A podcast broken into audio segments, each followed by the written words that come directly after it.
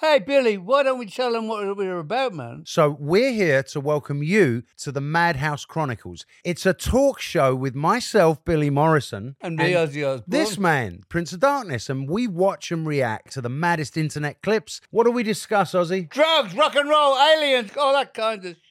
Drugs, rock and roll, aliens, and all that kinds of shit. Come and join Ozzy and myself. Visit osbournemediahouse.com to get special access to. to- Come on! What do you say? Do you think it's the wildest show on the internet? Oh. Welcome to Season 4 of the Agile Brand with Greg Kihlstrom, where we discuss business agility through customer experience, employee experience, and digital transformation. I'm your host, Greg Kihlstrom. The Agile World podcast is brought to you by TEKsystems, an industry leader in full stack technology services, talent services, and real world application. For more information, go to teksystems.com. To read more about the topics discussed on this show, you can go to my website at gregkihlstrom.com and read my latest articles or get a copy of my latest book, Meaningful Measurement of the Customer Experience, now available on Amazon and other retailers. My name is Greg Kihlstrom, and I'm the host of the Agile Brand podcast. Today, we're going to talk about creating healthy work cultures that are intrinsically motivated to contribute and be great teammates. To help me discuss this topic, I'd like to welcome Patrick Touhey, president at Elite Performance Too-E and author of Forever Teammates. Patrick, welcome to the show. Thanks, Greg. Great to be here. Look forward to talking with you and your audience. Yeah, yeah, I really want to want to dive in here. But um, before we do, uh, why don't you give a little background on yourself and what you're currently doing at at uh, Elite Performance Too-E? Yeah, so I work with clients across the country, both corporate and athletic teams, and my purpose is to help these various uh, clients of mine create a culture and environment around building and creating what I refer to as forever teammates, and that there's intrinsic tenets and principles that I believe in some instances and in, in many instances for that matter have gotten lost or we haven't paid enough attention to them and how powerful they are in building a passionate and purposeful workforce to bring not only the kind of results that we're looking for, but most importantly, a lot of joy to the experience. That's great. Well, yeah, let's uh, let's dive in here. So let's let's start by talking about what it takes to create a healthy team and work culture. So first, how would you define that? You know, what what is a healthy work culture? So there's a few things. First of all, I believe that in any work culture, an employee has to feel like there's a potential if they're if they're interested in pursuing it of personal development and career development that the resources, the training, the education that's in the workforce is going to allow them to reach their full potential in that manner and that there's expertise and a lot of a lot of challenging them to be in discomfort and grow so that they can be the best that they can be in their craft. In line with that, there also has to be this environment and culture that produces selflessness, that produces appreciation, that it produces an understanding of of accepting others and their diversities and differences. It's a culture that is one where people are approachable, that they feel that they're in a place they can be trusted and that difficult conversations and hard hard conversations can be made and that they feel as though it's a place that they love to come to. And so in those kinds of, you know, intrinsic cultural developments that are just important as the mastery in the craft and understanding competition and all the other things that go with it. Th- this element of intrinsic environmental tenets plays a key role, I believe. And so, just for for the audience benefit, I've I've done quite a bit of work in intrinsic versus extrinsic motivation and stuff. But for those that may be a little less familiar, do you mind just kind of defining the, that difference and what that means? Yeah, the extrinsic is a laser focus on outcomes, and those outcomes usually mean that we're focusing on technical development, uh, development and expertise, and in, in development and executing the skills development in the in the knowledge of whatever product service you're bringing to the market that you, you want to be the best you can be at those things and so those are so truly bringing profit bringing uh, individual results. The intrinsic side is more about, I always say there's three basic needs that every human being desires, and they are appreciation, love, and a sense of belonging. And intrinsically, what can we do to foster and build on those three basic needs trust, love, compassion, empathy, kindness, things of that nature. So their spirit develop their heart and soul type experiences that bring a in, internal connection to the experience, which I personally know from my own experience and the work that I do and the results that I find from it bring a lot of joy and passion to what people are doing. Yeah. That's great. Thanks for thanks for doing that. And so to kind of follow on that, talking about healthy work culture, talking about healthy teams, what do they focus on? You know, so there's there's always going to be a need for high level clients, big sales, like all, all of those things. Like those those are going to be some of those extrinsic measures of success. But you know, what do healthy teams really focus on in order to achieve some of those goals?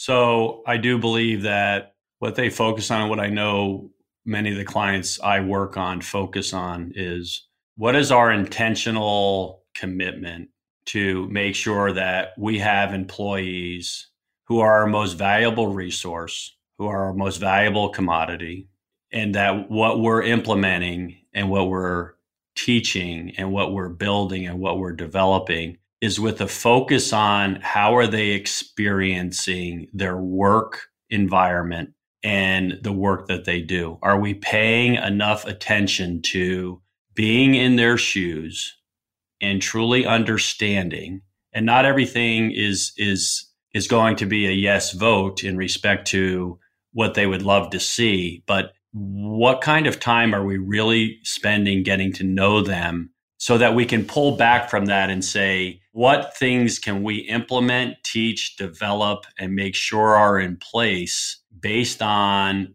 these very personal sometimes, and also sometimes just really what would be a motivational environment that if we had these things that we're going to keep the most talented, happy, joyful employees. And if we're not paying attention to talking to them in that manner, I mean, I'm I mean, really sitting down and intentionally having those discussions so we can draw some conclusions and build a roadmap around what that looks like. We're going to lose our most talented people. And, and, you know, there's things happening right now in the environment are pushing us leaders and corporations in that direction, whether it be because of COVID and remote work environments, people taking a whole, whole nother look at what happiness means to them in their life in relation to their career and what they're communicating that have become things that were always fearful to be talked about in the past. Because if I really talked about things that meant that for my own mental health and my own personal health and my own replenishment and renewing so I can be the best I can be, if it wasn't about going full bore, if it wasn't about strictly learning and becoming experts and, and honing our craft, we were afraid that we would be looked at as someone who's lazy or you're not really interested in the success of this company. And so maybe we shouldn't have you at all. And, you know, what a backwards way, what a fearful way to look at what does it take to get our best people to keep them and to perform at a high quality because these things if we develop them they are going to be very high performers and bring great results. It, there's evidence to that and, and, and it's really i'm just so happy that we're being forced as leaders in corporations to have to take on a whole nother element of what does it take what does the environment need to look like for us to really flourish grow and outdo the competition. It's uncomfortable. It's discomforting. There's a lot of people that really don't have a very good understanding of how to go about that or begin to tap into that. And so it's causing them to have to go through a lot of personal growth. So a lot of discomfort around it, but man, I'm excited about it. Yeah. Yeah.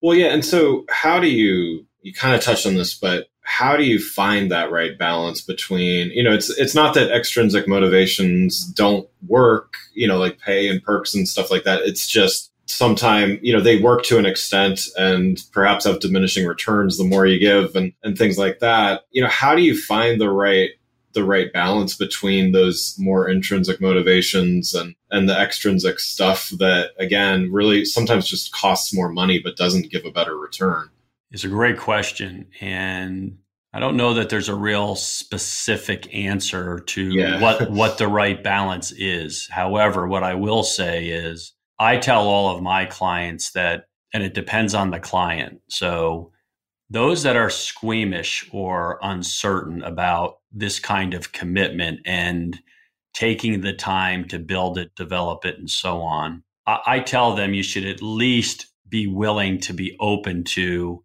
committing 10% of what you do in respect to in, uh, building the environment that are specific to intrinsic development. And how you go about doing that are you know can be done in several different ways but at least 10% yeah. and then i have clients who just i call them you know transformational leaders who are so in tune with this and and have such a strong belief in it that you know they're willing to take up to 30% of their time to implement training development events things of that nature to build this kind of intrinsic environment. So it really does depend on who you're talking to and what the overall corporate attitude is around insurance. Because here's the here's the reason why, Greg. Very quickly, mm-hmm. and, and, you know it's shifting, it's moving, it's already beginning to happen, but we we have a long way to go. I mean, we're moving out of an industrial age mindset where outcomes was only the important thing. Right. Do your job, do it well, get to your cubicle, don't talk to anybody don't say anything to anybody. Get your job done. Do it really well. Get really good at it. Give us the numbers we're looking for and go home and, and then get ready to do that the next day. And then go home and get ready to do that the next day. Right. You got a whole bunch of people who are working to get their bills paid, but do they really enjoy what they're doing? Well, the, the, the younger generation that's coming into the market today is demanding that it has to be more than that. Well, yeah. And I, I like the idea that you're talking about it in terms of an investment, even if it's a matter of um, time versus dollars. So you know, not necessarily the dollars that go into that that fancy rock climbing wall or, or whatever gets installed in the in the headquarters yep. when everyone's working hybrid and remote now. But um, you know, instead it's a it's an it's but it's still an investment. And thinking of it that way means that yes, X amount of my time needs to be spent towards these things that you know it, they, it can be a bit abstract to talk about you know some of these things but some of them can be you know can be very tangible right? There's no doubt about it. And you know, i challenge any leader out there to really really try to sit down with your employees and hear from them. But it has to be a place where they feel safe to do so so that there's non-judgment. There's there's really empathetic listening occurring. Eh, one of the highest qualities of a great leader, leader is empathetic listening. And and so I'll tell you what I hear, Greg, is I'm burnt out. Seems more like a burden than it does fun. Yeah, there's excitement in the goal. There's excitement in reaching the numbers. It's fleeting, doesn't happen very long. And it's all about what's next. You know, what, what can you do for me next? And, you know, I think that's a pretty sad way to have to go through your career. Yeah. yeah and, and, and so, you know, I encourage leaders to really hear them. I mean, not everything has to be agreed upon and not everything is accurate, but filter through it, filter through it and, and, and walk away from it and say, you know, here's the thing. If love's the most powerful emotion known to humankind, I don't know. I think it would be worth delving into. How do we create an environment where our people love to be here? Yeah. Because if they love to be here, they're going to want to be here more. I mean, I, yeah. I, I don't know why we're not taking more of a look at that and saying it's worth the investment? Because the return it, it, it'll blow any money you're putting toward the investment any expense related to it by tenfold in what you gain in productivity in enthusiasm in creativity in invention in everything else. Because when you're feeling drained and dragged and burdened you close yourself off to what might be possible or what you're not seeing because you're so focused on just getting through it. I love your point that it isn't always measurable, it isn't always tangible. And I wish there, you know, I wish that we could somehow attach that because we had that environment, that great idea just came to the surface. Right. right. But it, but it does. So important. So important, Greg. Yeah. And you know we're going through what many are calling the Great Resignation, and you know a lot of a lot of the points you you already brought up, I think, are probably resonate with a lot of uh, employees and, and team members out there. What's you know from from where you said and and what what you've experienced with your clients, what is driving this this you know what we're calling the Great Resignation, and, and what can be done to to help fix it? We're not paying attention so here's what I hear, and this is not a solution. People today just don't understand what hard work is and what needs to be done in order to, to earn any kind of potential for promotion, any kind of potential for having a say. They just they just want it all without having to do any work and they're lazy and they whine and they're all these things. Okay, let's say that's true. Then what's next? What what what do we have to do to address that, to resolve it. Because holding a position that I wish it was like it used to be when people knew what work meant is not going to get you anywhere. Right. Good point. So let's talk to them. Let's find out and let's pay attention because we're not paying attention enough and our people are leaving. And we're blaming it on because they don't like to work. They don't like to earn, they don't like to have to earn their pay by working. I mean, that's that's one of the many statements I hear. Okay. And so, you know, it's it's as simple as that is there there's there, we have to find out why they're not staying. And then we have to look at what we need to change in order to make sure we address that.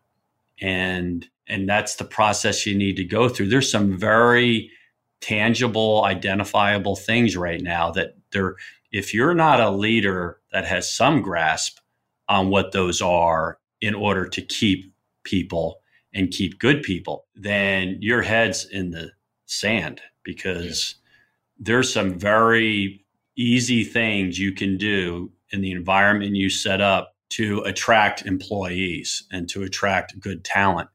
But it has to go deeper than that. It has to go further than that. And and, I, and it really is about you know what interesting, right, Greg? And I see it not only in the athletic world, but I see it in the corporate world. And, and it's a, it's a challenge, but yeah. How do we how do we communicate? What what does communication look like? Uh, how good are we at it? How good are we at it at all levels? Are we really communicating, or do we just go on with our day and do our thing? And you know, every you know, we obviously have an overview, a bigger picture. You know, we're, right. we're, we're, we're learning the industry we're in. We're learning how we can differentiate ourselves. We're, we're learning how we can have a competitive edge. I get all those things. I do. But overall, what kind of communication system do we have in place so we know our people? Yeah. I, can I share just a quick story? Oh, yeah, sure. So this is back in 1985, and I was a college graduate, my first job. I was up on the fourth floor in the training center. And it just so happened to be that the CEO's office was on the same floor. And there were 12 of us, 12 of us that were hired in that training every single day. And I mean every single day in the morning. He would come into the training set. He didn't need to do this. He would come into the training session and give each of us, deliver to each of us a cup of coffee hmm. and sit down and ask us what we thought about the company, what we thought about the people that we've met so far, what we thought about the environment overall. And I'm sitting there saying, you know, this is a guy that makes millions of dollars. Right. And he's sitting to down with me as an entry level trainee asking me these questions. And, you know, in hindsight, the reason why not many people left that company and they were so successful was because he set the standard. Yeah. Wow. Yeah, and you're eh, you're still you know you're talking about it now. You know what I mean? Like so many years later, it's eh, it impacts you, right? No yeah. doubt, no doubt. Loved that man. I loved I loved that man, and I wanted to work so hard for them. I wanted to work so hard for them, but I loved coming to work every day. I just did, and, and it and it, it was the catalyst for me to advance my career. That's how important it was. That's great. Well, um, one one last question before we wrap up here. Uh, you know, as a fellow author, I always like to ask about a little bit about the process of writing. So, in your in writing your book, um, Create Forever Teammates, what did you learn through the writing process? Um, what might you do differently? You know, what, what, talk a little bit about the experience of doing that. So I was a little unprepared for, well, I was a lot unprepared hmm.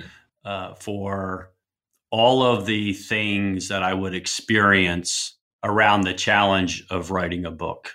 And and what I mean by that is, you know, the writer's block, the right. fear, the fear that came in of could I really write something that was of any value? Who would really want to read it? Questioning, was I doing enough research and, and things of this nature? And so it created a lot of anxious moments for me. And so although I, I believe it's a very powerful book and very well done, if I may say so myself, I I really would have loved to enjoy the process better, Greg. Yeah.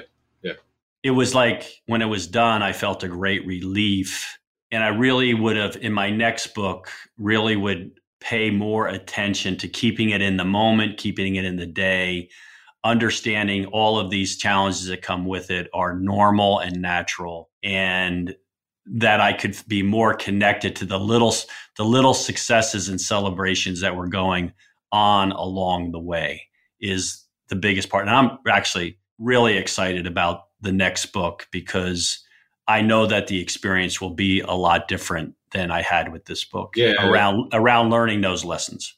No, I mean I I can empathize uh, having done a few I will say the first one I had no idea what I was doing and I was, you know, figuring it out as I went and the second one I started to your point. I I started realizing that there was a process. You know, as I'm a, I'm a very as the name of this podcast would suggest, a very agile, iterative kind of person. But I um you know I started creating a process for myself, and then by the third book, I had a process, and I have a process now in which I can be very efficient in doing it. But it's I, I chalk it up in my experience at least of I just had no idea. I, I wanted to do it because it, it it sounded like an interesting or it seemed like an interesting thing to do. But you know, I, I I created a process based on having you know the second time I created a process based on having none the first time. But but yeah, no, that's that's that's interesting to hear. Yeah, absolutely, and I, I'm very I'm very proud to have done it. Yeah, that's great. Well, yeah, no, um, and Patrick, uh, thanks so much for for joining. Um, for those listening, what's the best way for people to keep up with what you and uh, what you're doing? So I have a, a web page, uh, a website. It's a, Elite Performance Too-E, and the Too-E is T O O hyphen E, Elite Performance Too-E dot com is what my my website. On that website is the avail- availability to purchase the book. You can also contact me if you're interested in hiring me on to do and offer any of my workshops and sessions that I offer for building forever teammates. You can also on the website uh, get access to the other book outlets in which to uh, get access to the book. You can also go to my Facebook page, which is Elite Performance Too-E. And if you wanted other outlets in which to buy the book, if you Googled Create Forever Teammates, it will pull up all of the other book outlets that have it uh, and available to anyone who wants to purchase the book. Wonderful. Well, again, I'd like to thank Patrick Touhey, president at Elite Performance Too-E and author of Create Forever Teammates, for joining the show. Thanks for listening to the Agile Brand with Greg Kihlstrom. Talk with you next week. Thanks again for listening to the Agile Brand with Greg Kihlstrom podcast, brought to you by TEKsystems. If you enjoyed the show, please take a minute to subscribe on your podcast channel of choice and leave us a rating so that others can find the show more easily. You can access more episodes of the show at www.theagilebrand.show.